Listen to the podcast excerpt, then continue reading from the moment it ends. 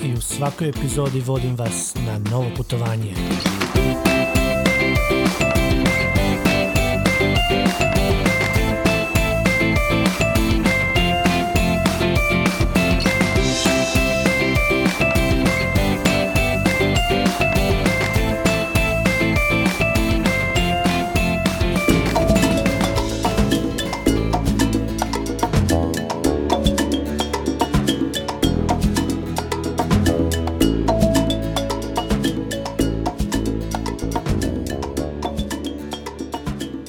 Vrijeme kada gotovo nitko nije putovao, početkom 2021. godine, Sara je uzela dugačak godišnji odmor i otišla tamo gdje je govorilo srce. Volontirati, to je pomagati dječici u Tanzaniji. Kako je došlo do same odluke, kako je uopće odabrala gdje će volontirati, te što je točno radila, pitanje su koje su zanimala mene, ali vjerujem i mnoge koje zanima volontiranje u Africi. U razgovoru sa Sarom čujete hrpu izuzetno korisnih informacija na ovu temu.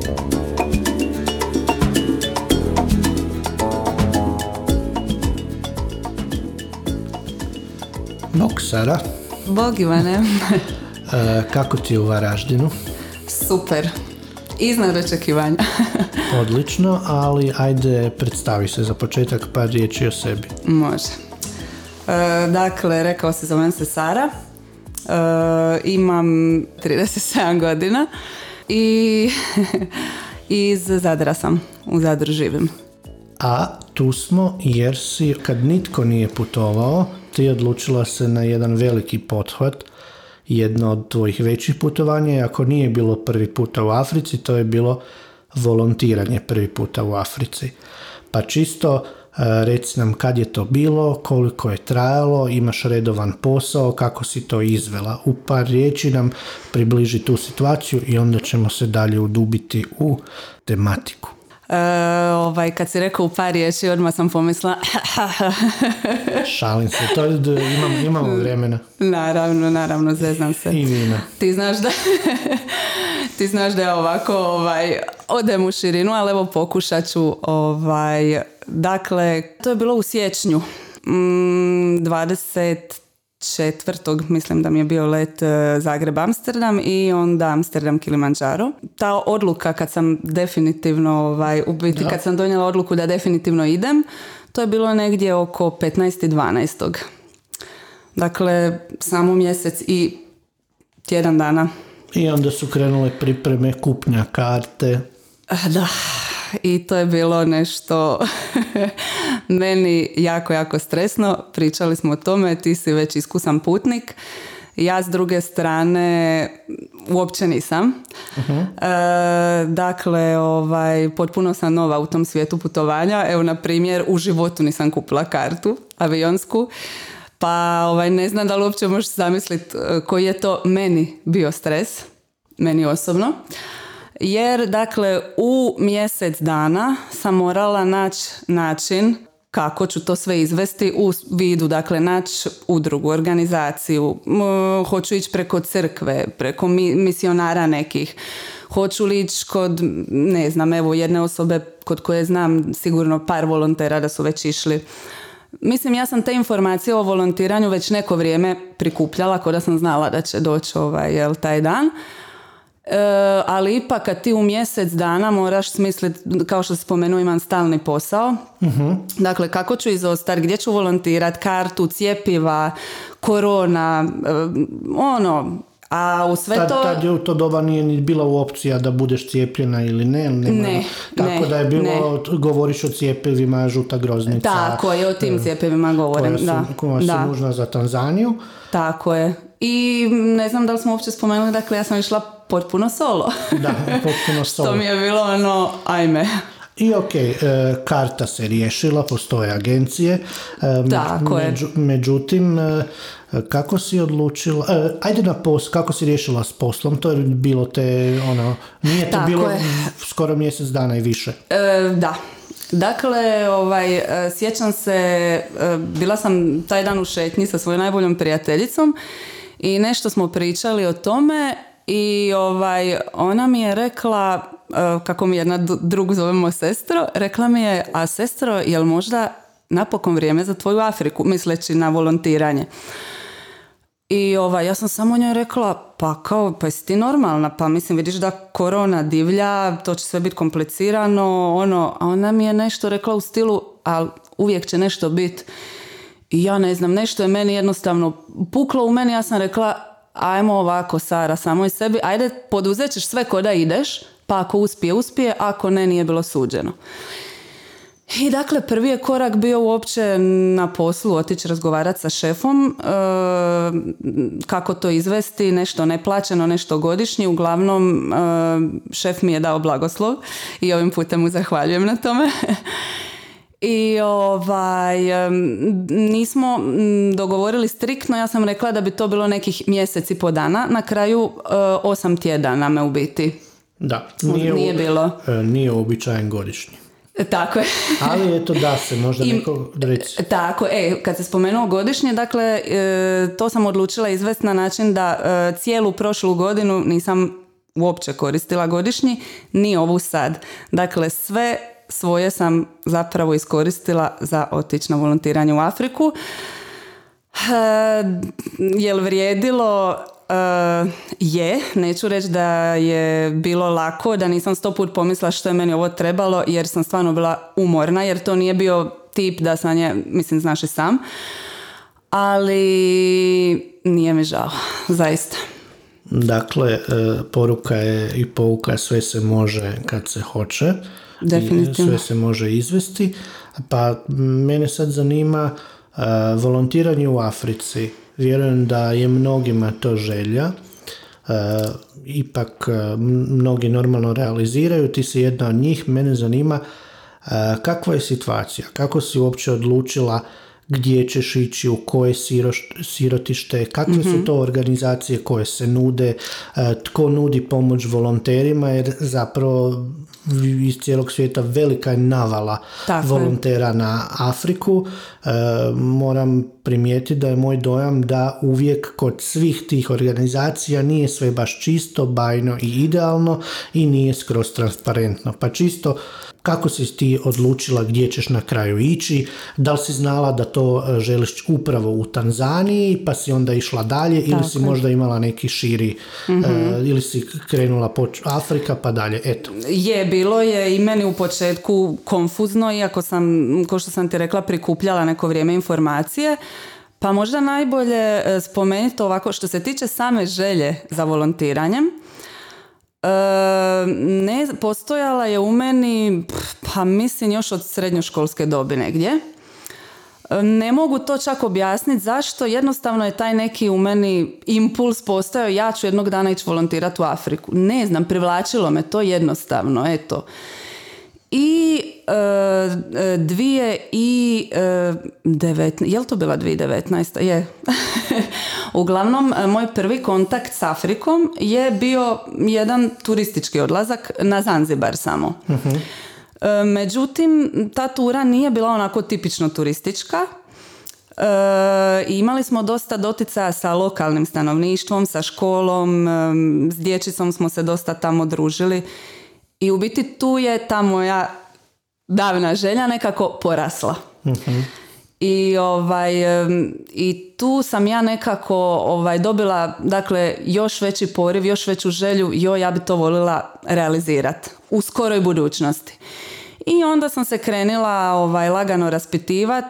Tamo na Zanzibaru je baš bila jedna vodička koja je imala dotica s volontiranjem, mhm. pa sam nju tražila informacije. Pa u biti znaš kako to krene. Kad se kreneš raspitivat, stvori se čitava jedna mreža ljudi od kojih sam ja dobivala informacije. I to je trajalo nekih godinu, godinu i po sad da ne razmišljamo o vremenskim periodima, nebitno. I u principu, e, kad sam ja trebala donijeti odluku, to što sam me pitao gdje, je, bilo mi je konfuzno. Kako? Ono što sam rekla, hoću ići preko misija. Znam neke cure koje su išle direktno, ne znam, evo ima naš jedan svećenik u Monduliđu, blizu Aruše, jel, u Tanzaniji. E, ima sirotište, ovo, imaju udruge kao Kolajna ljubavi koja je dosta poznata. Dakle, ja sam mm, par njih kontaktirala, ali... E, Oprosti, htio Dosta, pitat nešto. dosta ljudi ide u Songeu. Tako je, to je to. To je to, Dosta to- ljudi. To, je kolajna ljubav. To je da. kola, e dobro, ok, Je, oprosti, je. prekidam, ne, ne, ali u redu. čisto mi je u uhu ostala Songea. Tako je. E, zašto ja nisam išla preko udruge? Pa možda u tom trenu nisam, mm, ja sam si nekako mislila imam samo mjesec dana, a sve te udruge, e, bar ono što sam ja malo proguglala, sve su one tražile nekakvo, znaš, pa iskustvo, pa neke pripreme i ja sam samo se nekako vodila idejom ja sad nemam vremena za to, što realno u mjesec dana nemam. I kao, ništa, ajde idem ja probat malo istražit. I ja mislim da sam ja čak išla težim putem. Mislim, mislim da jesam sad nakon ovog iskustva, jer ja sam se na kraju odlučila za jednu njemačku organizaciju bi mogla reći uh, non-government organization, jel, koja se zove Step Africa. E, dakle, niko mi nije rekao za nju, niti znam i koliko je bio, potpuno sam je sama našla. Čisto na Google. Tako je. Dobro. Tako je, zašto sam se baš za njih odlučila? Dakle, kad sam eliminirala te naše udruge i misionare i to, malo sam kopala po, e, ovo ko što sam rekao, mm, pogotovo na Tanzaniju, to je čitava navala i ima stvarno puno tih udruga. Ova Step Afrika mi se učinila, ne znam, znaš ono kad imaš jednostavno neki feeling da bi nešto moglo biti dobro.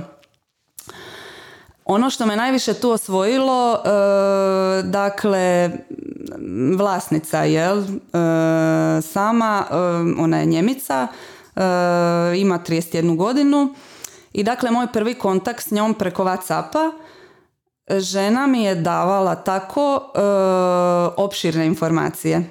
Uljevala mi je povjerenje, objašnjavala mi je sve onako naširoko, jer ja, kao vjerojatno mnogi koji nemaju iskustva s volontiranjem, ono samo se rodi neka želja, ja, sam, ja želim otići, ja želim pomoć, ja želim u sirotište. E onda kad mi je ona malo krenula preko tih Whatsapp jel poruka, kako tako smo komunicirale, onda mi je ona to krenula malo objašnjavati, to možemo dalje spominjati, da sad ne, ne odem preširoko. I uglavnom objašnjavala mi je što zapravo njena udruga radi, kako to funkcionira, kako to nije samo cilj doći u neko sirotište i sad, znaš, evo ja došla sad spašava djecu u sirotište. Nije to baš tako. Jer takvih ima milijone. Milion. Tako je. I ovo što si spomenuo, e, ja sam čula da dosta tih sirotišta imate što se rekao nekako e, n- nisu tu baš čisti poslovi pod navodnike, jel? Dakle, ti vlasnici sirotišta uzimaju lovu sebi, ima puno takvih slučajeva. I ja sam čula za njih i zato sam se htjela odlučiti za neko gdje je sve transparentno. I gdje ja znam, e, ako odem tu pomagat, ako iskupim neke donacije, da će to stvarno otići nekome kome treba. To mi je bilo jako bitno. I upravo Step Up, znači, apsolutno bi preporučila. Step Afrika. Step, step Afrika. Tako je. Step up is to. Dobro zvuči. Da, možda za neki e, plesni studio. Prvi dan slijetanje u Afriku bilo je kasno na večer. Je li te ko dočekao? Da li je to bilo organizirano od strane te organizacije? E, je, to mi je isto bio jedan važan faktor. E, dakle, pošto sam ono, solo i još sletila sam, ne znam, bilo je na večer oko 11 i po, ja mislim čak. I ovaj, došao je vozač. Došao je vozač po mene koji je, jel, naravno imao je moje ime i prezime i tako da mi je to bilo super. E, što se tiče vize, da, o, jedna bitna stavka. E, dakle, većina e, ljudi koji odu volontirat, odu na turističku vizu. I sad to je sve super, e, to je sve super ako te ne uhvati immigration office. I većina njih to i zanema, neće. Međutim, e, ova udruga u kojoj sam ja bila i njima to jako znači. Dakle, kod njih je sve transparentno, oni garantiraju za tebe. I oni ti e, kako bi to rekla, oni ti u biti i tu vizu, zahvaljujući njima, oni garantiraju za tebe dok god si tamo i ja sam imala tu neku, to je neki, ajmo reći, podtip volonterske vize, mislim da je bilo volunteering and charity Mhm. i bila je u mom slučaju 50 dolara. Znači, nešto je skuplja od e, ove ili koliko je?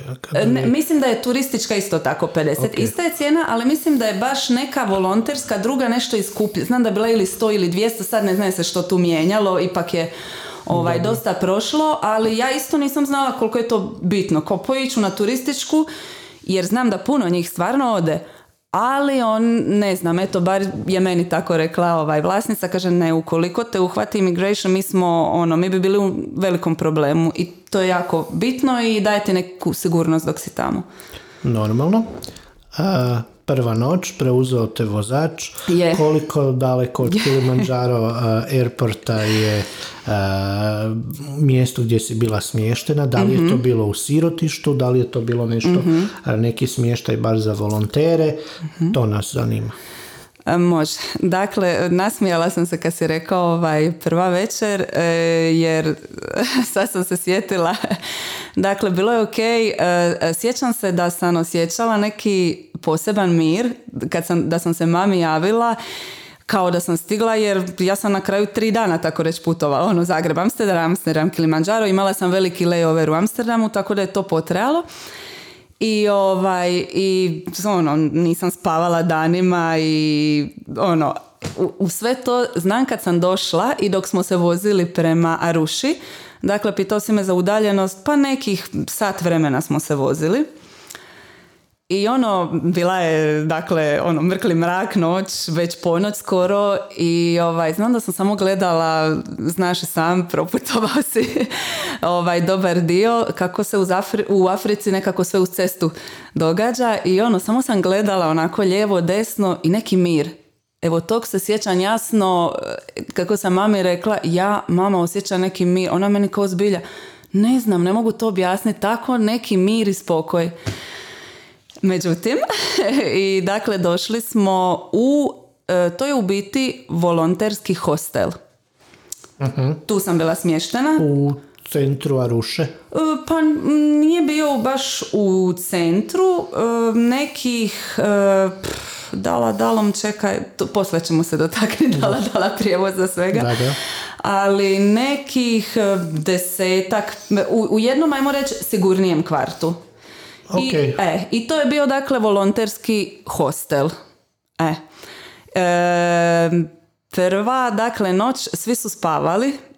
E, I ono, pokazao mi u biti šofer moju sobicu. Imala sam tu sreću kako sam bila najstarija u hostelu. Ovaj, Kira, vlasnica mi je odlučila da bila je jedna jedina soba. Jako mala u kojoj je bio doslovno samo krevet, ali nema veze, ja sam baš bila zahvalna ovo što sam imala svoju sobu. I sjećam se tu večer e, kad sam došla da su svi e, kašljali luđački iz soba i digla se cura, jedna volonterka, predstavit se i kao ajme nemoj blizu nas, e, ne znam, došli smo s nekog izleta, svi strašno puno kašljamo, e, još smo na ispitivanju da li imamo tuberkulozu. Možeš misliti koji ide? Do, ja sam onako samo rekla, ok, otišla u svoju sobu i ono, ajme majko. Mislim, ne znam, ne mogu reći sada da sam se paralizirala, ali ono bilo mi ono, au fuck, malo, ali dobro, ni, srećom sve to bilo ok. I vlasnicu Kiru si upoznala Sutradan tek. sutradan i kako Tako je izgledao taj susret, koje naputke ti je dala, savjete i e, zanima me tvoj e, jedan tipičan dan kad je to krenulo, možda i prvi dan i prvi Mhm. susjet, susreti sa djecom, pa možda onda kad se malo već to vjerujem da je velik šok kad to krene, pa onda malo dok se uhodaš, e, kako Je. izgledao jedan tvoj tipičan dan. I gdje je bilo sirotište, koliko udaljeno od smještaja, da li si bila u više njih Može, i sve to me zanima. objasnit ću, je. Ovako, e, dakle, e, što si najprije si me za Kiru pitao, tako je. E, Kira je jedna divna, divna mlada žena. Ne znam, bude li imali vremena, možemo se kasnije dotakniti nje i njenog volonterskog rada. Samo ukratko, ona je ko volonter došla s 18 godina i ostala je u, ovaj, ostala je u Tanzaniji, ona tamo živi, ima dvoje djece. E, u biti cijeli njen život je posvećen volonterskom radu, što se, to se točno može osjetiti ovaj, kod nje. žena je koja stvarno onako uljeva neku sigurnost, povjerenje, jako je srdačna, dostupna za bilo što da ti treba. Međutim, u vrijeme kad sam ja došla, ona je imala samo taj jedan hostel za volontere i nije nas bilo puno ne znam, u tom trenu kad sam ja došla bilo nas je samo sedam, pa se, dok sam ja bila varira, u jednom trenu je bilo 15, možda 20, variralo je. Čisto da podsjetimo ljude, prvi mjesec 2020. godine kad se nije putovalo, uh, rekla si mi prije uh, uz, na Zagrebačkom aerodromu bilo vas je samo pet to jutro koji ste kretali. Tako nešto, ne, u, oprosti, prvi mjesec 2020 Prve? Prve, jo, jo, prve, prve. Da. ja isto, ej, znaš što, godine mi se miješaju isto e, totalno, ali da, ove godine, dakle, prvi mjesec. Prvi mjesec je. 2020 sam još sasvim normalno ja putovao. Tad sam bila na Zanzibaru prvi ja, put. Ja u Tanzaniji i u povratku oko, ne znam, 25.1. u čudu smo gledali na aerodromu u Dohi ljude sa maskama. A, vidiš. Tek je onda kretalo nama su ono malo, Aha. malo štekalo informaciju na Mibi, normalno na putu nisi full u da, da, tome što se događa u Wuhanu. Majko mila, vidiš. Da, e, prvi mjesec, dakle, e, ove godine. Prvi mjesec ove godine, je, je, je, to smo, da, to smo ja i ti pričali baš danas. Da, je, bilo mi je čudno, dakle, M mi je, ko što sam rekla, prvi put sam tako sama išla, e, sjećam se da su uveli, tad morala sam napraviti i PCR i brzi test, a to su uveli doslovno dan prije mog leta. Ej, dakle, ta panika, e, e, srećom na aerodromu u Zagrebu su omogućili da se tamo napravi, ali je to bilo ono upitno do zadnjeg trena. Dakle, meni je ono, ne znam, level stres mi je bio ono, level pro. ali uglavnom da, bilo nas je doslovno par na aerodromu, ne znam, čudan osjećaj, ali ja ti to ne mogu opisati. uopće nisam imala te neke strahove. Ajme, korona, što ako, što, mislim, ne znam, ne, nešto je u meni puklo da ja jednostavno ono, idem i to je bilo to i e, uputila te u sirotište tak, koje, da li si imala ti neke, evo ja ne znam, e, da li tamo dobiješ možda opciju, možeš birati želim raditi s ovakvom djecom, želim raditi u školi, želim raditi u vrtiću, evo zanima me taj dio. Je, imaš više opcija. E, dakle, ja bih rekla, Kira, odnosno njena udruga je u principu posrednik. I sad ti imaš nekoliko ja bi to, nekoliko projekata s kojima ona surađuje. Ti već dok se s njom čuješ, dok se pripremaš za volontiranje, već te ona pita tvoje preferencije. Dakle, hoćeš li, ne znam, podržati e, mlade žene, ne znam, u Tanzaniji je taj, e, kako se kaže, female genital mutilation možemo se... Ne želim prevoditi. E, ok, možemo se i toga... O čemu se radi. Znači, evo, nek se ljudi google... Ja nisam znala koliko je to u biti rašireno, mhm. nažalost. U biti se ljudi prave da to nije rašireno i kao zakonom je zabranjeno, ali nažalost je. Tako da, između ostalo, Kira ima jedan projekt gdje su žene koje pobjegnu ili od dogovorenih brakova ili pobjegnu od toga. I, ovaj, i u biti to je suport mladim ženama. Onda ima u školi, pa sad to nije predavanje, ne mogu ti reći sigurno nisam bila u školi, ja sam uglavnom bila s malom djecom. uh Ja sam u startu rekla da sam zainteresirana baš sa rad ili sa bebama ili u daycare centru, uglavnom sa malom djecom. Ne znam, to mi je nekako bilo najbliže meni. Eto. I to je, e, da, upitao si me to, dakle Kira, ona te ne vodi na te projekte, ona, ona se taj prvi susret naravno obavlja ona, pričate koliko god trebaš, sat, dva, i ona ima naravno svoju pomoćnicu koja te onda provede, ovaj, dakle sutradan ideš na tu turu kroz grad, dakle rekli smo, ja mislim, ja sam bila u Aruši smještena. I sad ta prva orijentaciona tura, uh, joj, znaš što, bilo mi je dobro dok nismo izašli. znaš, ono sutradan, dobro, još ti je sve u čudu, ne ispavan si, mislim, ja sam bila, ono, danima. i ovaj, sad kao ti moraš ići na turu, e, orijentirati se nekako, a ti ono ne znaš još kako se zoveš. I u toj turi ono prođeš sve. Dakle, ne znam, pokažu ti prijevozna sredstva, kako ćeš koristiti dalu, dalu, tuk, tuk, ovu bodu, bodu ili piki, piki, dakle, to možemo i to sve spomenuti. A ti ono sve slušaš, ok, što, kako, e, gužva, mislim, naruša jedan tako grad, ne znam kako bi ga nazvala, užurbanje, punje, mislim, taj centar, jel, to je mislim, ne znam, ne znam sad, ono, sjećam se dok ovo pričam, ono, mislim se, ajme.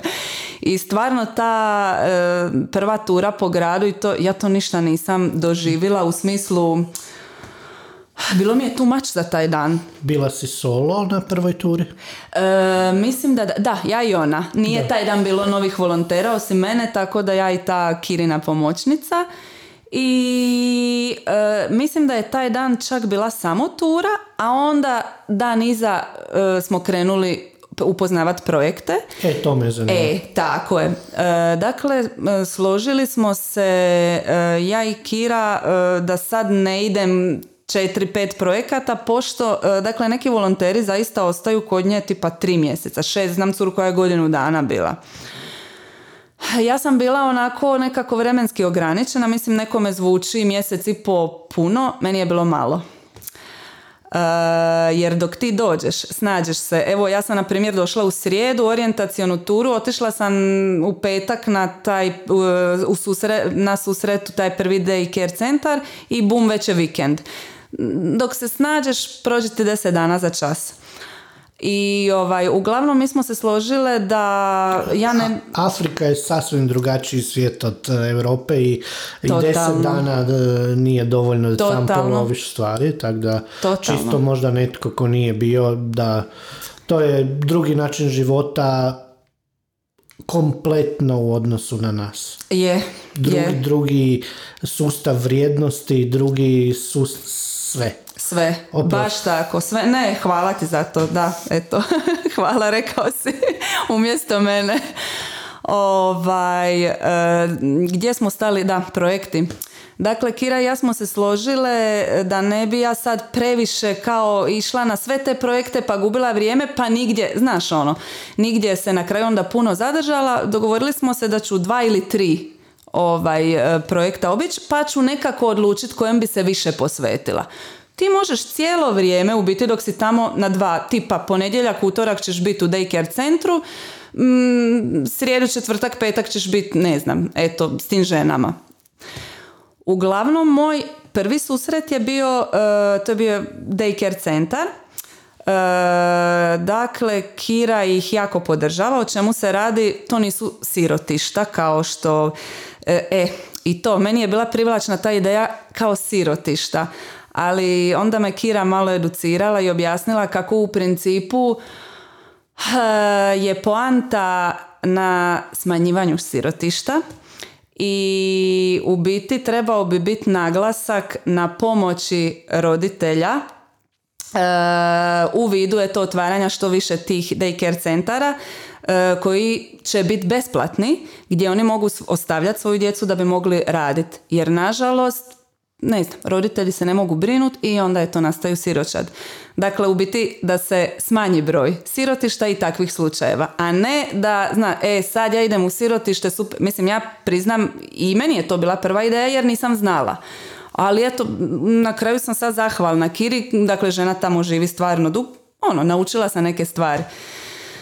Tako da, e, moj prvi susret je bio jedan daycare centar, e, dječica od, pa sad negdje mislim od dvi do 5-6 do, ajmo reći, neke predškolske dobi. Nešto ko naš vrtić ukratko, eto. uh I u principu to je daycare centar za jako siromašnu djecu, dakle besplatan je. E, I Znači djeca tamo ne spavaju, dovode ih ne, ne. ujutro. Tako je. Ujutro ih dovode i kasnije dolaze pod njih neko od roditelja. Neko dođe u podne, neko u dva, neko mislim da najkasnije oko četiri dolaze. Ali ta djeca nisu siročad. Ne, ne, nisu siročad. Nisu siročad, mada nisam ti sigurna za svu djecu jer nisam se, evo iskreno sa, e, sa ta dva daycare centra, e, nisam tu previše, na, na kraju nisam tu ostala jer je moje srce, to ćemo se kasnije spomenuti, jedna druga, ovaj, jedan drugi projekt gdje sam na kraju ostala.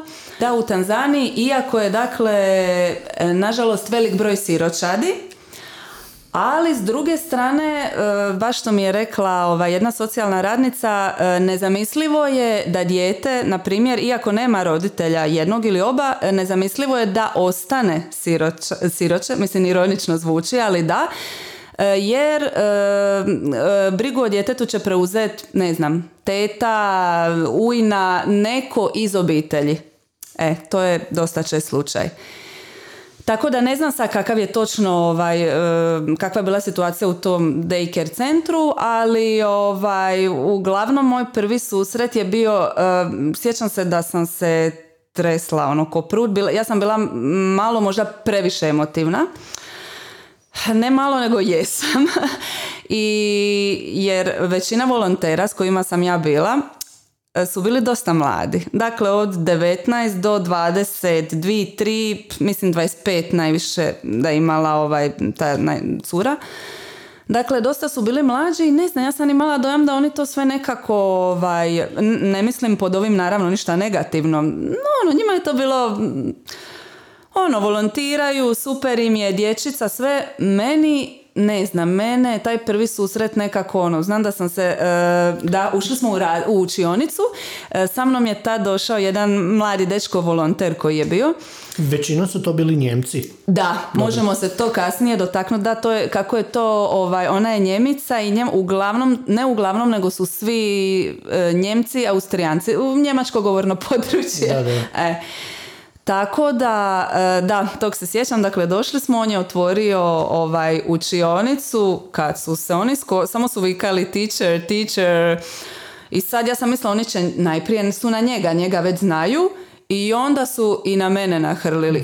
Ja, ono, da, mislim, ljudi znaju to većinom iz, ne znam, YouTube je naravno prepun materijala i Facebook i svi znaju kako to izgleda, ali ono, doživit to Mene je ganulo, mene je jako ganulo, sjećam se tih svojih prvih snimaka, ja sam sve htjela snimati, vječi da, naravno, da se prisjećam sad svih tih uspomena. Bio je poseban osjećaj, dakle ta dječica koja ti ono trče u naručje, opkolili su te, diraju ti kosu, ono, poseban, znam da sam se onako tresla, rasplakala prvih par minuta, onda sam malo sebi ono, ok, diši, ono, sve ok. Kasnije je to bilo, ovaj, kasnije to sve bilo ovaj, nekako lakše, ali jako emotivno i dalje, jer stvarno sam na tom svom zadnjem projektu na kojem sam i ostala, stvarno sam svašta doživjela. Svašta. To je bila dakle škola? Ne. Ne. E, to je bio, e, ne mogu reći tipično sirotište, ajmo reći refugee home. Aha. Dakle, koga zanima može googlat, zove se Cradle of Love. Cradle of Love i E, dosta e, veliki minus je bio što mi je, e, ajmo reći to moje sir, ma mislim možemo koristiti termin sirotište čisto da sad ne, refugee home, ok. Ovaj, bilo je dosta udaljeno od mog hostela.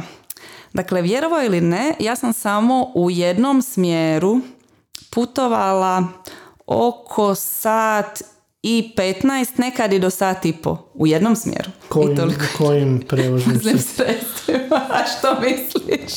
Dala, dala, pika, pika. Dakle, najprije jedno Čisto par minuta uve, hoda. Uvedi nas su i prevozne sredstva. Da, može. dakle, par minuta hoda do stanice, onda dala, dala, dala, dala su dakle, kako bi ja to pisala, njihovi neki mali kombići u biti, ali koji su u prilično lošem stanju. Sjećam se. E, I samo ti dodaju djecu da čuvaš Tako je, ribu, kable, kokoši tako. Šalji dalje. Upravo to. I fakat ti je neobično da malo čuvaš tuđe dijete, pa ga šalješ dalje. A to mi je još bilo super. to mi je nekako bilo ono, ok, ali kad su me bile kokoši pod nogama i smrdljiva riba, to mi baš nije bilo okej. Ovaj, da, dakle, dala, dala ono, nekad su te vožnje bile onako ok, ne bi bilo, nagu, mislim, znaš kakve su to gužve, nekad, ti, nekad mi je doslovno ono guzica skroz prozor virila i ono držiš se i, dakle, to je prekrcano i to je najjeftiniji ujedno prijevoz stvarno jako jeftin. Dakle, u jednom smjeru je neke, ne znam, kunu, kunu i po kad bi preračunali. I dakle, dio puta sam išla s dala dalom, pa sam onda morala mijenjati stanicu, pa do druge stanice ili pješačit 15 minuta, što sam rijetko radila jer ono to bi se onda oteglo, ili piki piki. Piki piki ili boda boda su motori koji su isto u raspadnutom stanju uglavnom i Aruša ih je prepuna. Dakle, čim ti izlaži, izlaziš iz dale dale, opkolite ono, ne znam, nekoliko piki piki, ja da i ovaj i onda pregovaraš, voziš se uglavnom za ne znam, tisuću šilinga što je neke niti tri kune. I onda sam išla do druge stanice i onda opet druga dala dala do mog sirotišta koje je bilo u USA River, dakle nije USA, piše se USA, ali se čita dakle USA River i ovaj, isto spada pod Arušu i u principu da ti ideš osobnim autom tebi bi trebalo nekih pola sata, ali meni je trebalo taj prijevoz i sve sati 15 do sati pokažem. Tako da, ovaj, tuk tuk sam rijetko koristila. Nije mi bio po uz dala dalu i piki piki. I da, e, još je, u Aruši je ovaj, zanimljivo, to su me volonteri uveli, tamo ima jedna aplikacija ko neki njihov Uber, ali u principu e, ne funkcionira baš isto ko Uber, nego ti kad uneseš lokaciju, mislim da se oni cjenkaju. Ti ponudiš, tipično jel? Dakle, ti ponudiš e, neku svotu i onda oni, i onda možeš birat. Svak, svako tih vozača ponudi, mhm. ali to nije baš kao najsigurnije. Tako da. Uber to ima i Bolt imaju to automatski, ali zapravo isto se radi jer mijenja se e, cijena. Da, ali ovo je baš ono izlaziti, oni ti nude ko ono zanimljivo je. I na tom, e, u tom sirotištu nazovimo. Možemo da koristiti taj termin. Cradle of Love kakva su djeca tamo, ko je sve tamo i zašto je tamo. Te mhm. kako, što si ti e, većinu vremena svog volontiranja odlučila si se za taj projekt Tako i za je. to mjesto. I tamo sam do kraja ostala. I tamo da. si do kraja ostala. Pa evo, e, djeca tamo, što si radila? Može. Dakle, ko što sam rekla, Cradle of Love je u biti um, refugee home, kako oni kažu care for orphan babies. Dakle, ima raznih slučajeva. Ima i siročadi tamo. Ima i par djece koja nemaju nikog. Ono što sam spomenula na početku, meni je bilo bitno, dakle, to je, tamo je sve transparentno, imaju svoju socijalnu radnicu, registrirani su, mada e, potpuno ovise o donacijama. Ja kad sam prvi put tamo došla, u River je onako jedno, ajmo reći, ne znam, mogu li to reći predgrađa, ruše, ali nebitno, jako je zeleno, prekrasno je tamo. I to u principu sirotište jako fino izgleda, puno je zelenila i ja, moj prvi dom bio pa ono, ne treba njima kao pomoć. Ovo sam možda ružno zvuči, ali evo iskreno mi je to ono, prošlo kroz glavu. Međutim, oni stvarno potpuno ovise o donacijama. Dakle, financiraju se 100% iz donacija. Srećom imaju puno čak i tih nekih stalnih svojih donatora i nebitno možemo o tom kasnije. I ovaj, kao što sam rekla ima raznih slučajeva. Dakle ima uh, siročadi, ima djece koji uh, ma su mame umrle pri porodu. Nažalost, uh, to se jako često dešava u Masai plemenima. Dakle, često žene iskrvare pri porodu i eto, nažalost, otac ne može preuzeti brigu o djetetu i mm, tamo je recimo baby formula jako skupa. E, sad ne znam točno cijenu, ali znam da sam ono pala na guzicu. Jako, jako skupa i dakle sva ta djeca, ajmo reći, završe u mm, udruzi kao što je Cradle of Love. E, u biti e, oni se tu brinu za dječicu od nula, dakle bila sam prisutna kad smo primili jednog bebača od samo tri dana, direktno iz bolnice kojeg je mama ovaj, rodila i napustila. Dakle, od takvih slučajeva do e, dječice od, mislim da je najstariji bio tako četiri godine. U principu ne više od četiri godine i oni im u biti tu pružaju svu potrebnu skrb. Dakle, djeca tu žive. E, tu su zaposlene stalne dadilje koje za njih, e, reci. Da li su to zdrava djeca?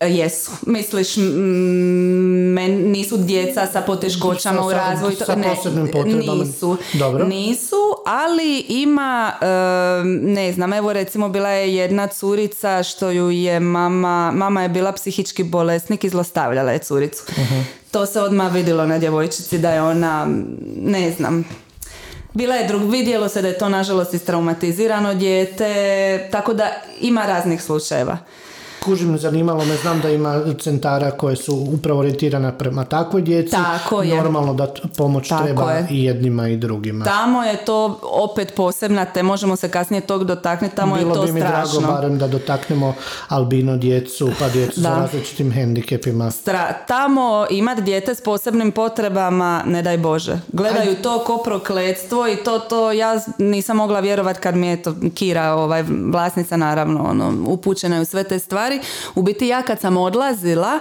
ona je taman počela surađivati s jednim takvim daycare centrom gdje su baš djeca s posebnim potrebama. Bila mi je želja ići tamo, ali nisam stigla. Možda drugi, drugi put. A e. E, kad smo već na tome spomenimo, e, Može. gledaju na to ko prokletstvo, ne da Bože da. da je dijete albino, pa čisto tu tematiku možda naši ljudi ne, ne kuže koliki je to problem u Africi.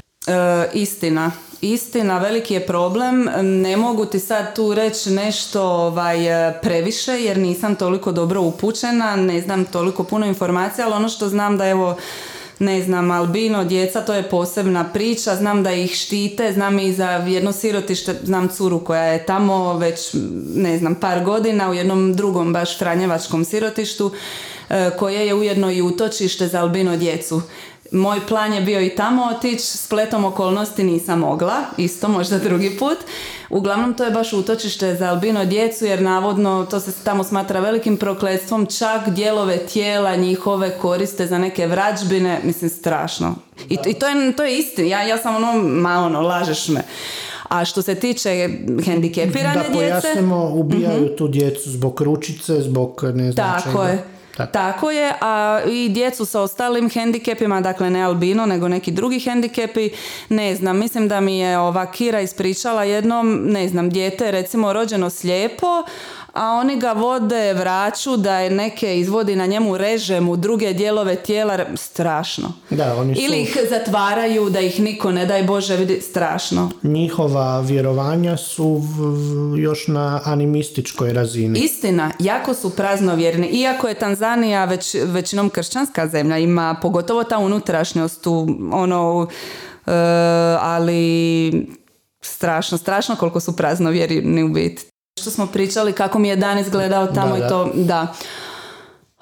Pa ovako, ko što sam ti rekla, pošto mi je dosta trebalo doći do tamo, da nekad bi uspjela već do osam i po doći, nekad devet. Dječica su naravno već bila budna. I sad e, postoji odjel e, gdje su baš bebači u koljevkama, doslovno, dakle mali od par dana do do godine najčešće i onda ovi drugi gdje su onda od godine i nešto pa malo stariji koji već i pužu ili hodaju. E, I uglavnom bi ja najprije išla k ovim malima. E, dakle od nula do jednu godinu što bi radila? Pomagala bi dadiljama hraniti, mm, presvlačit, e, ne znam. U principu ja sam se dosta vodila nekim svojim feelingom, dakle ja bi radila što mi dođe. Ja sam njima, ne znam, pjevala, ljubila ih, mazila, ono ne, što bi meni u tom trenu došlo.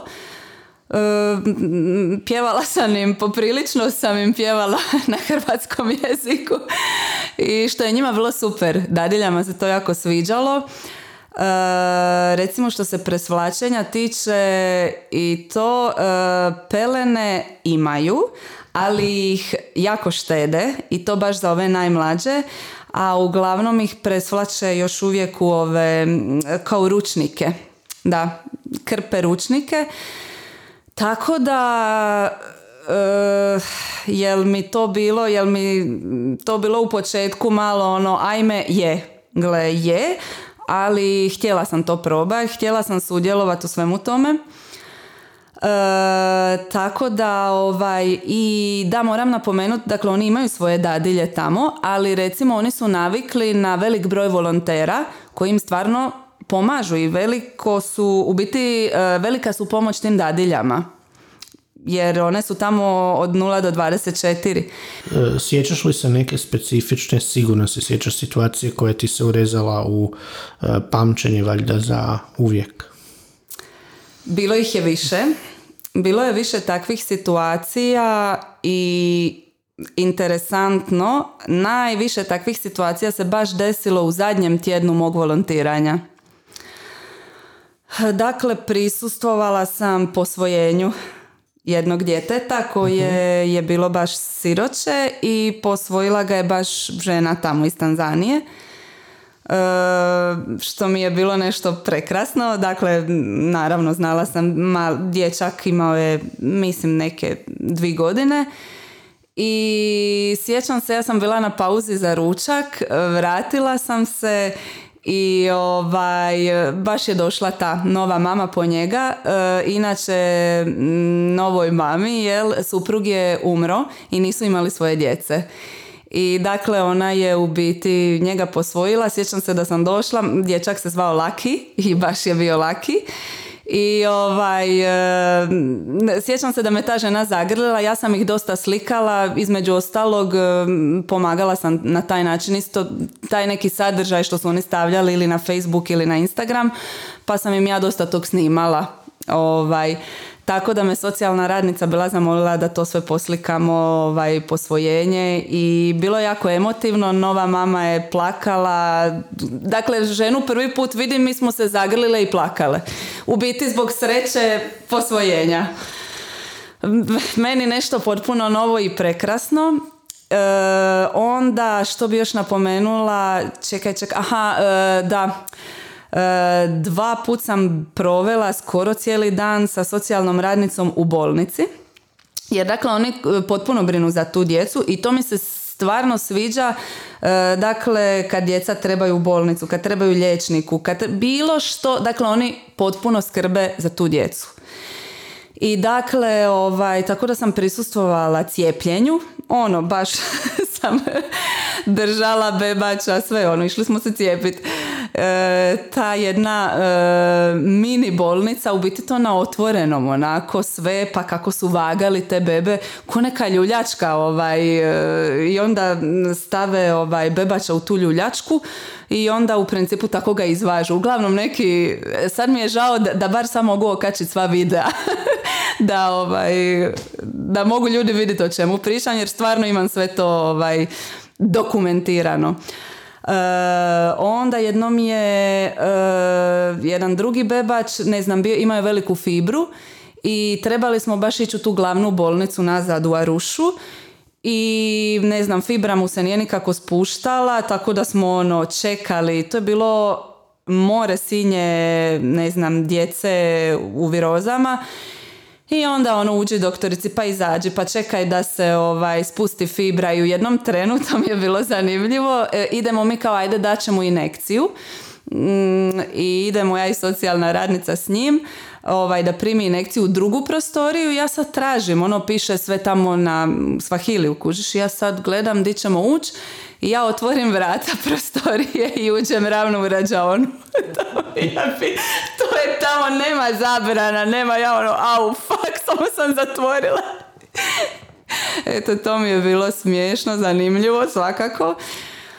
A definitivno najemotivniji trenutak, dakle, pitao me jednom voditelj, ovaj, e, sirotišta kao pa Sara, ovaj, ono, sa svom si tom djecom dobro ti ide, e,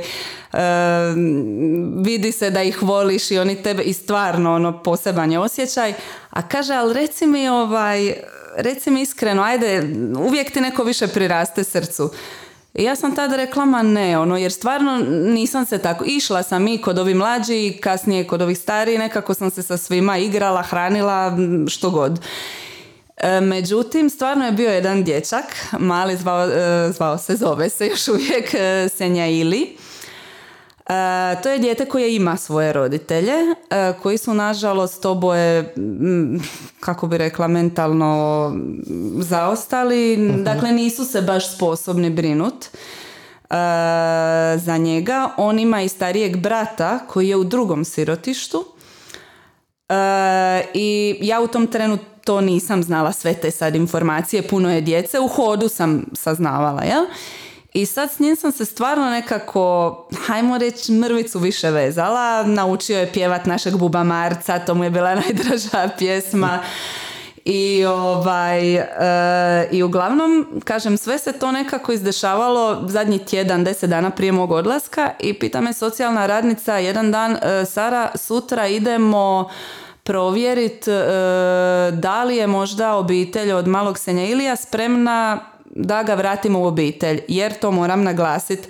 Dakle, ono, e, cilj je da se djeca vrate u obitelji. uh Ako roditelji nisu sposobni, ko što sam rekla već, teta, ujak, neki član bliže obitelji. Međutim, kako on ima žive roditelje, kao ajde ide se provjeriti kakva je situacija. I sad ja ne znam, naravno, ni, ne znam ni kakvi su mu roditelji, ni ono. Vozili smo se do tog sela gdje su mu roditelji, ne znam, valjda 45 minuta nekih od sirotišta. To je bilo ono stvarno negdje Bogu iza nogu. E, kupili smo, ne znam, tamo je kao običaj, pitala me socijalna radnica da želim li sudjelovati da nešto se odnese roditeljima, naravno, tako da smo kupili te neke potrepštine od šećera, ne znam, fažola, nebitno nekih žitarica.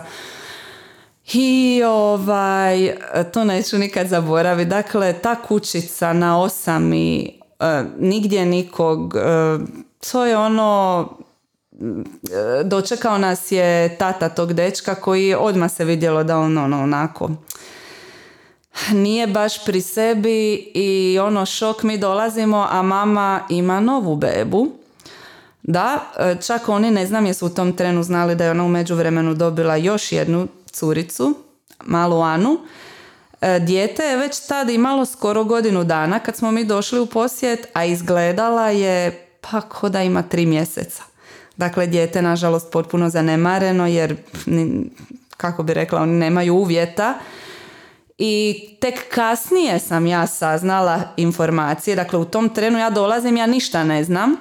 Tek kasnije mi je rekla socijalna radnica da oni su znali tipa tata je znao otići pa ga ne bi bilo po par mjeseci. Pa isto tako mama pa ono, ja se samo sjećam da sam rekla, molim te, Gloria, socijalna radnica, molim te, molim te, ono, obećaj mi da se neće vratiti tusenja ili ono, Mislim, e, kako bi rekla, nisam ja osjećala ni prema tim roditeljima ništa, ono, kao vi ste tu, mislim, što će oni jadni, nisu Nisu ljudi krivi.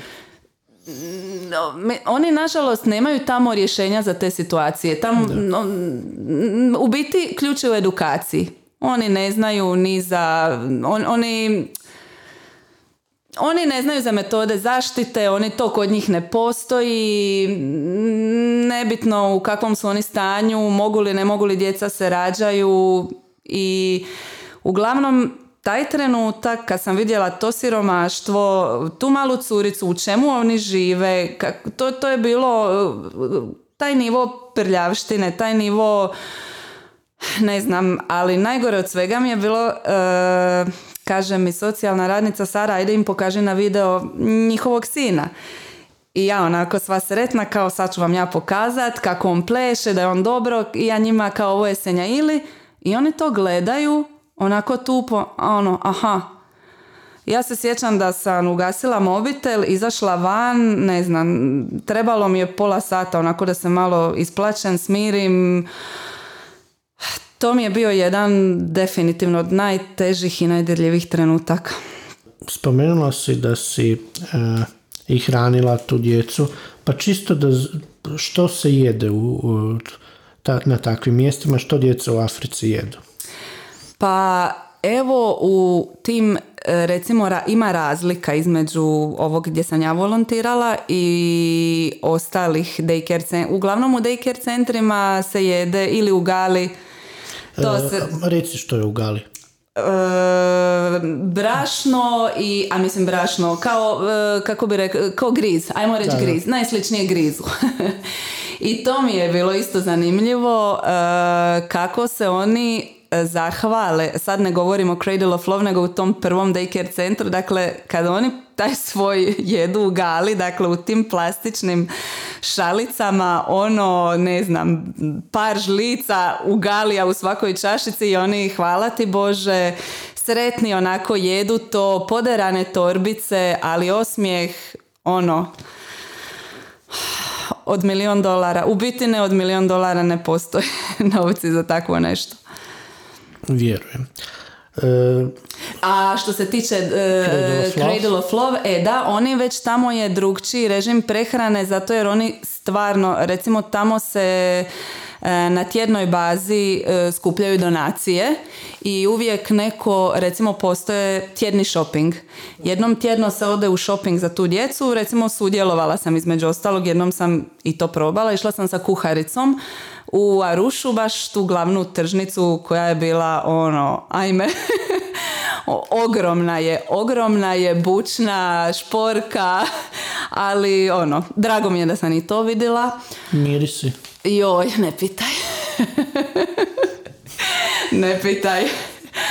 O, pogotovo kad e, tamo kraj ribe prolaziš i to je Zato pitam. jer sve znaš. E, ali moram reći da u Cradle of Love se djeca jako kvalitetno hrane.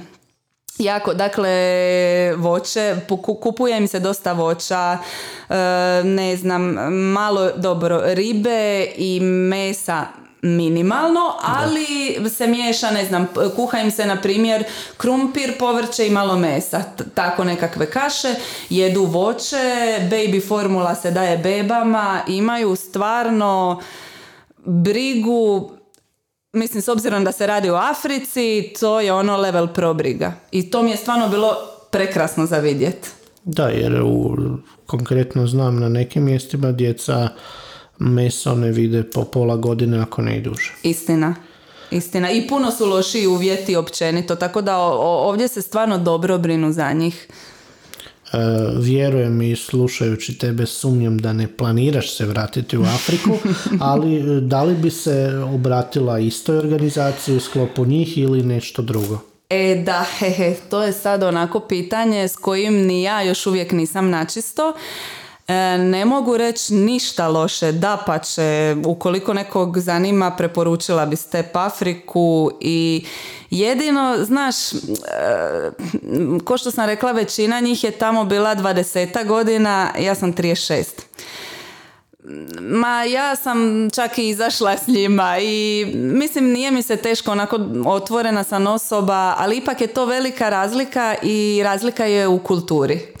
I drugačiji su pogledi neko 20-godišnjaka i nekoga od 35 sigurno. Apsolutno. Drugačije i mene je nekako to... Što nimalo ne umanjuje da 20-godišnjaci tamo pridonose i aktivno Jako, E. jako. Te cure, mislim, neke, pa on recimo pomognu opremit e, cijelu školu, daycare centre. I u daycare centrima, na primjer, otvore se nove prostorije što su sve te cure preko fundinga, donacije omogućile. Tako da sve te cure daleko od toga, one sudjeluju, ali znaš kako je s 20 godina, njima je to sve nekako više easy going, oni i okolo idu i puno izlaze i to, što ništa loše, dapače, sve je to, kako bi rekla, dio tog iskustva. a i bogatstvo za život im ostaje i Apsolutno. I to mi se zapravo svidjelo jer sam ja imala jedan puno, kako bi rekla, širi uvid u sve to. Baš u pravi način života tamo. Ali, e, baš sam razmišljala o tome e, da sam išla recimo preko nekog našeg misionara i da sam, na primjer, dakle, na istom mjestu ispavala i volontirala, bilo bi mi realno puno lakše. Ja sam ovako, ono, morala i, i prijevoz i ti si jedan sat dnevno minimalno trošila na put. Ne, ne, jedan i po, samo u jednom smjeru. Jedan, da, da, da, da. Dakle, skoro tri sata, nekad bi imala sreću, pa bila je jedna cura što je znala nekad ići tamo ovaj, volontirati, ali ne iz mog hostela, nekad bi me ona povela, ali to je bilo nekad. Ali uglavnom, dakle, dva i po sata minimalno na prijevoz samo. S tim da e, to je relativno blizu ekvatora, noć pada oko 6 sati, Tako a je. u Africi se baš po noći ne preporuča izlazak, Tako niti je. nikakva Tako je. e, I to nas je upozorila Kira odmah na početku. Svakog upozori da na vlastitu odgovornost. I svakog Kad- kad zamoli... padne mrak. Tako je. U biti, ajmo reći čak do sedam si mogao doći doma. Mhm. Što se rekao, oko šest počme, ali do sedam, mislim, koliko se sjećam, do sedam si mogao još... Kad je već mrkli mrak Tako je. Desilo mi se par puta.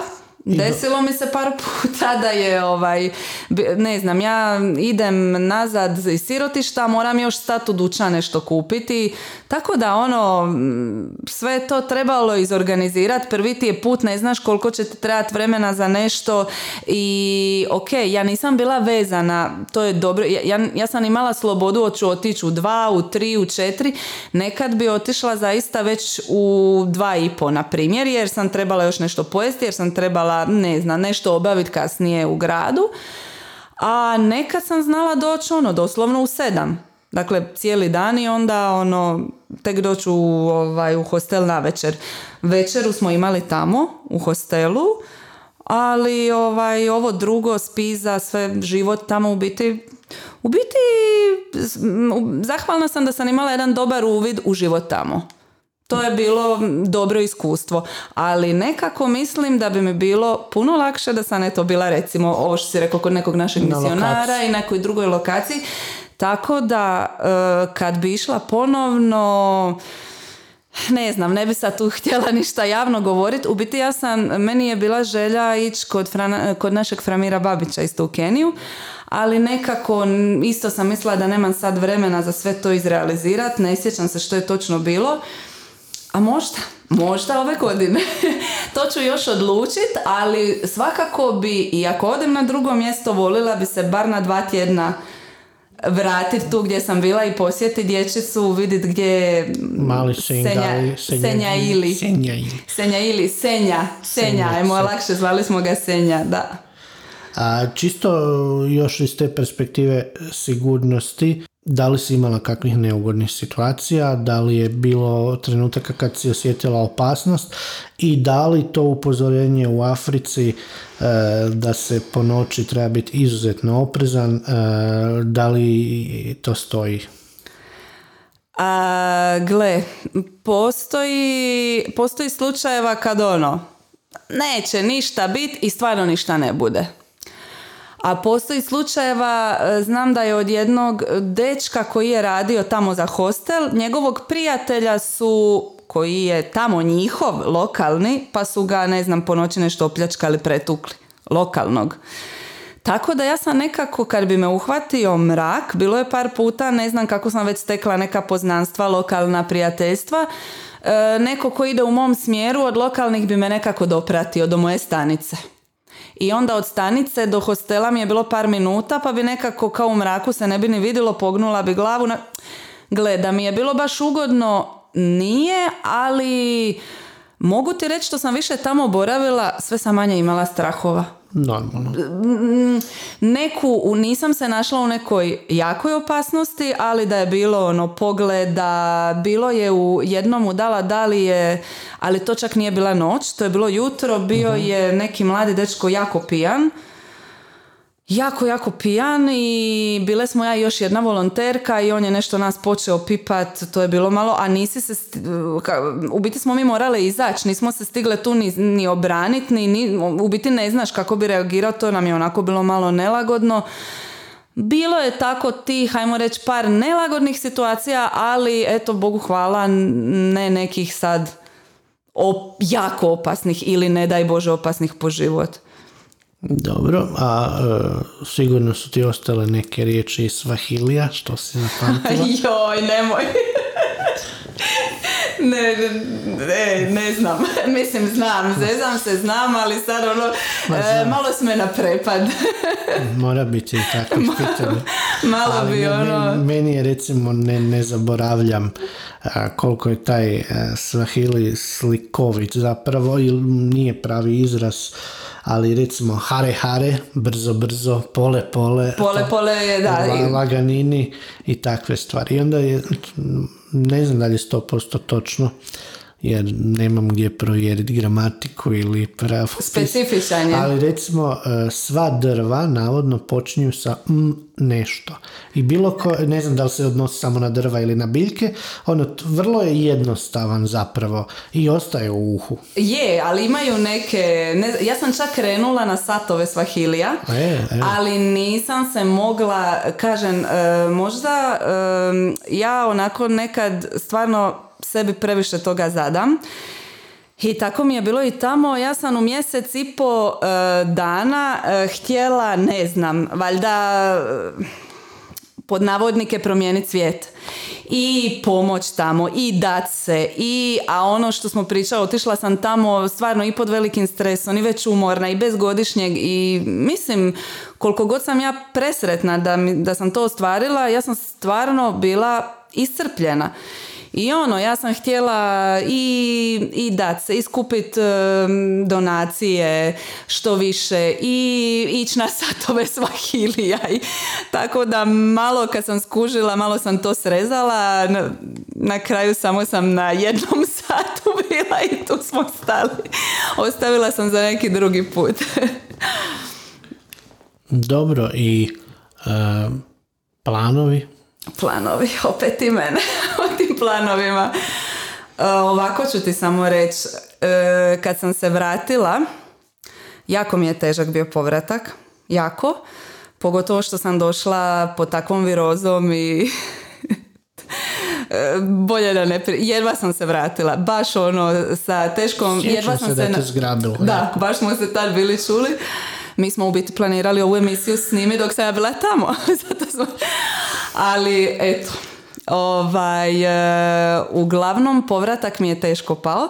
Kažem, em sam se vratila pod virozom taj put, ono, e, povratak u realnost.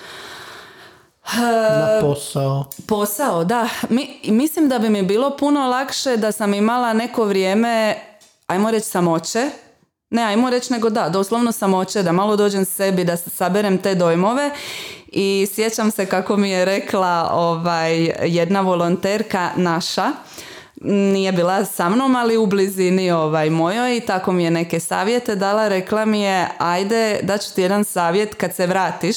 Prvi ti je put, nemoj nikom pričati o tome. A jako, pa zašto, pa ljudi će htjeti znat, pa ono, a kaže ona, ma je, ali daj si neko vrijeme, nećete razumjeti.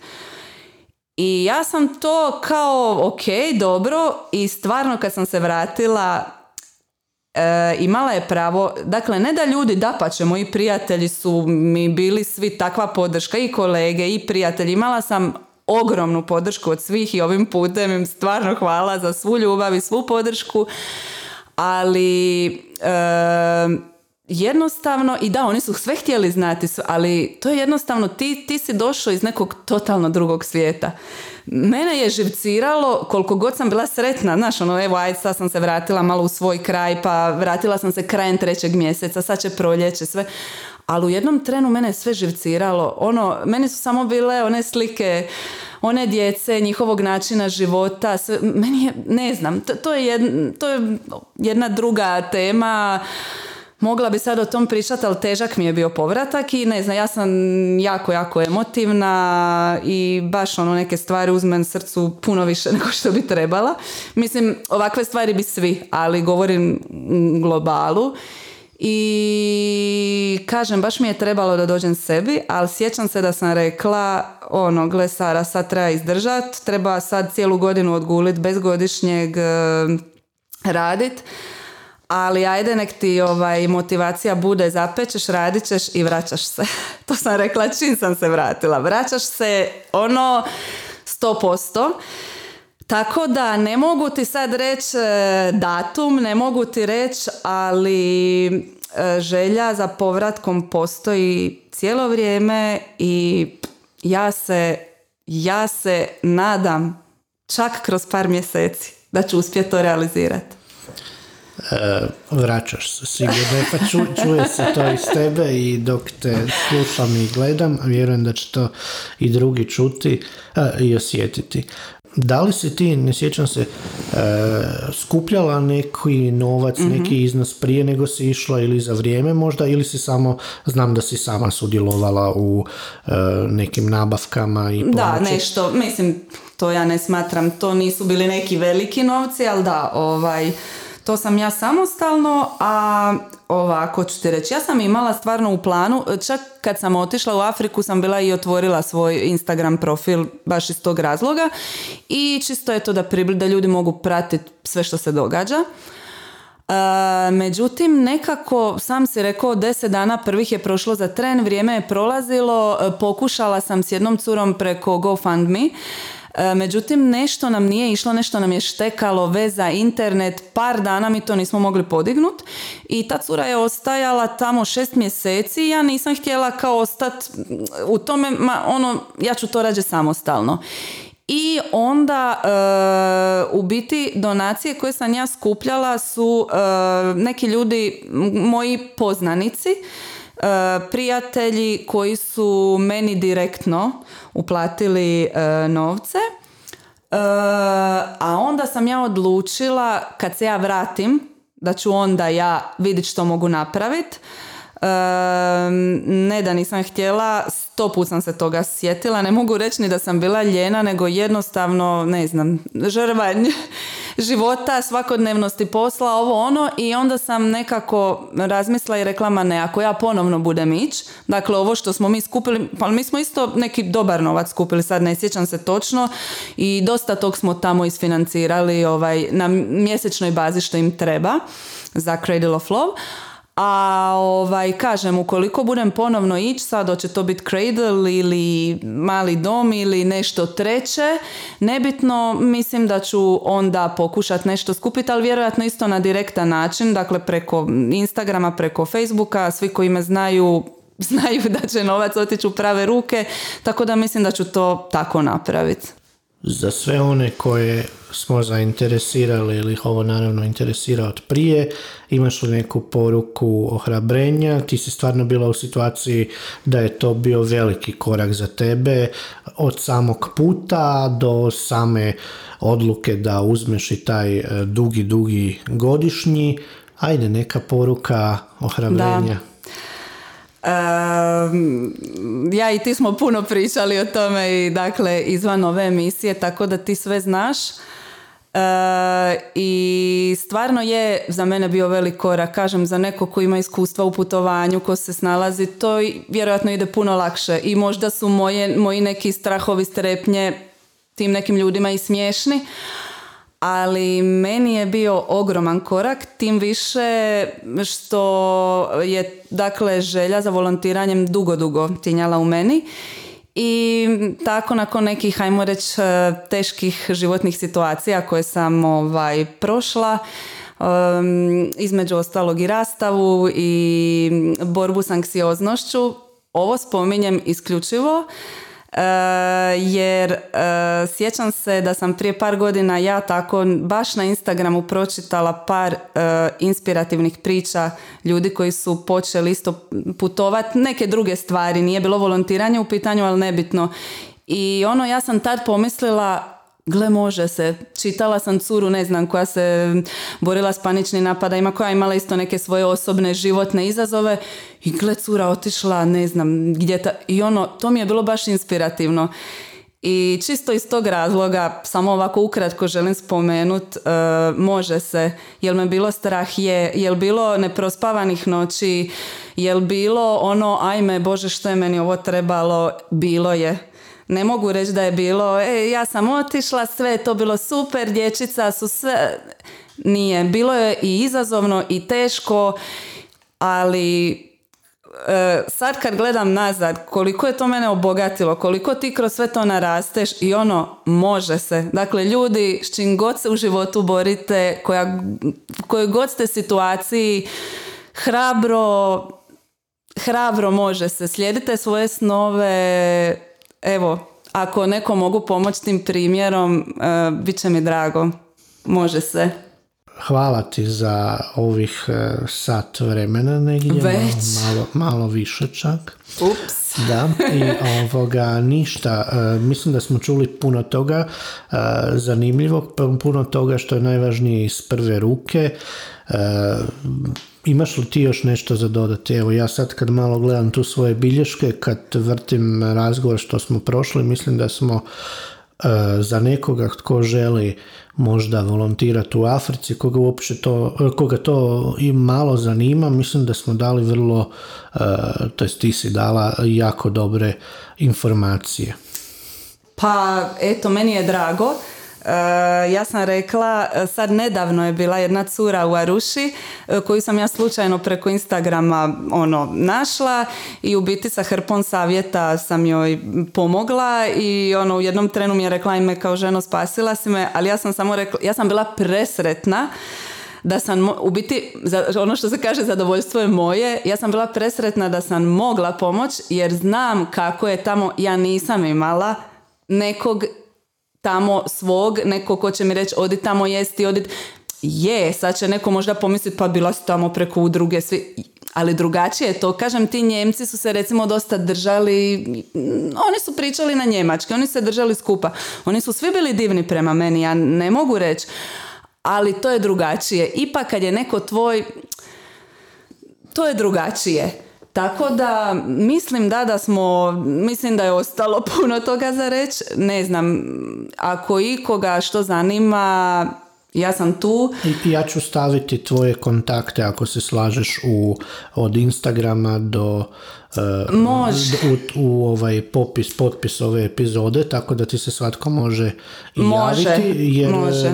sama kažeš da si voljna pomoći. A u Apsolutno. U Koliko bude mogla i sa svim onim s čim ja raspolažem i znam, jer nemam ja samo informacije za ovu moju udrugu, kako sam sama prikupljala dosta informacija, imam i taj jedan James i to, tog se nismo uspjeli dotaknuti više, ali to je, ajmo reći, spadalo u onu temu onih sirotišta malo sumnjivih i ovo mhm. ima, znam puno iskustava, priča, tako da ako na bilo koji način mogu pomoći, a i mi žene smo eh, ha, uvijek nekako pričljivije od muškaraca.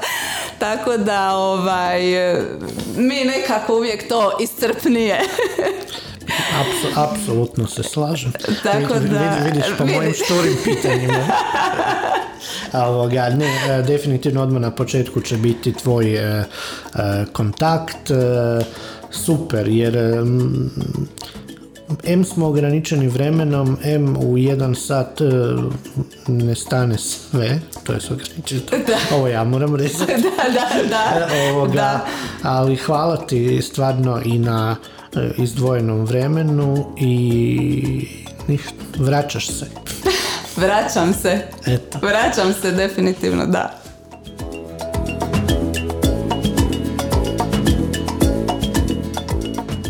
Hvala vam da ste do kraja poslušali još jednu epizodu Bengeri podcasta. Mene možete pratiti na Instagramu idemo crta dole putovati ili na Facebook stranici idemo putovati piti i jesti.